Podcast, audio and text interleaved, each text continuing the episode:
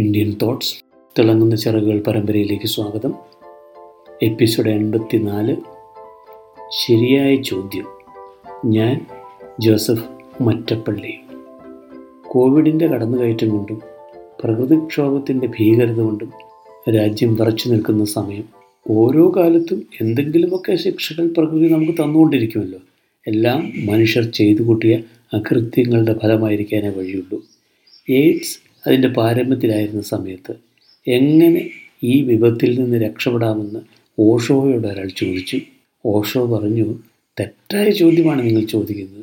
ശരിയായ ചോദ്യം ഈ വ്യാധി ഉണ്ടാക്കുന്ന മരണഭയത്തിൽ നിന്ന് എങ്ങനെ നിങ്ങൾക്ക് രക്ഷപ്പെടാമെന്നായിരിക്കണമായിരുന്നു.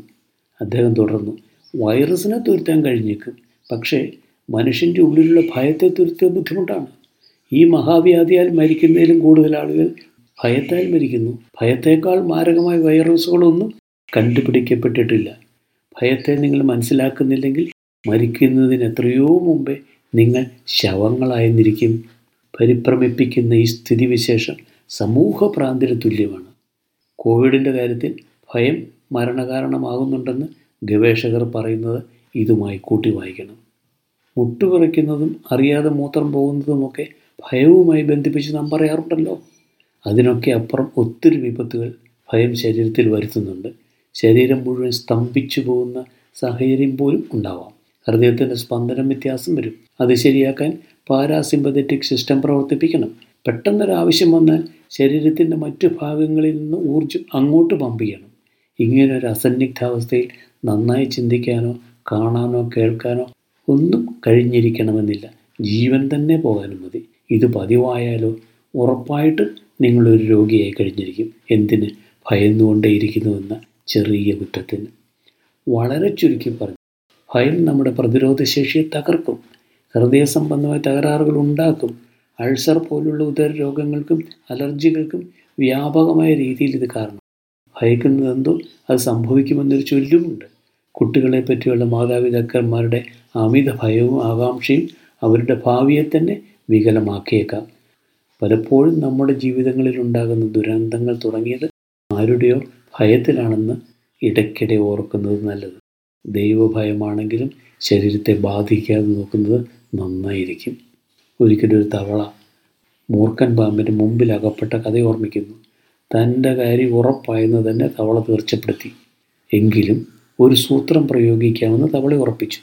തവള പറഞ്ഞു, തിന്നുന്നതൊക്കെ കൊള്ളാം, പക്ഷേ അപ്പോഴേ നീയും മരിച്ചു വീഴും.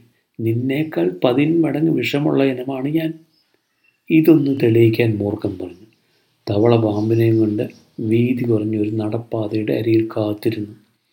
ആദ്യം വരുന്നയാളെ നീ കടിക്ക്, അടുത്തു വരുന്നയാളെ ഞാനും കടിക്കാമെന്ന് തവള പറഞ്ഞു. ആദ്യം വന്നയാളെ ഒരൊറ്റ ചാട്ടത്തിന് കടിച്ചിട്ട് മൂർഖൻ അടുത്ത പറമ്പിലേക്ക് ചാടി. അയാൾ തിരിഞ്ഞു നോക്കിയപ്പോൾ അയാളെ നോക്കി വായും പിടിച്ച് വഴിയരികിലൊരു തവള ഇരിക്കുന്നു. അയാൾ ഒന്നും സംഭവിക്കാത്തതുപോലെ നടന്നുപോയി. വീണ്ടും അവർ തയ്യാറായി നിന്നു.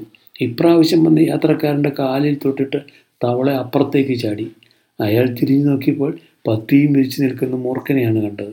അപ്പോൾ തന്നെ അയാളോട് ബോധം കെട്ടു വീണു. മൂർഖനാകട്ടെ ജീവനും കൊണ്ട് സ്ഥലം വിട്ടെന്നും പറഞ്ഞാൽ മതിയല്ലോ. നമ്മിൽ ഭയം രൂപപ്പെട്ടാൽ അത് നമുക്ക് ചുറ്റും വ്യാപിക്കും. അത് സമൂഹത്തിൽ സൃഷ്ടിക്കുന്ന കമ്പനങ്ങൾക്ക് നാം കാരണക്കാരാവുക തന്നെ ചെയ്യും.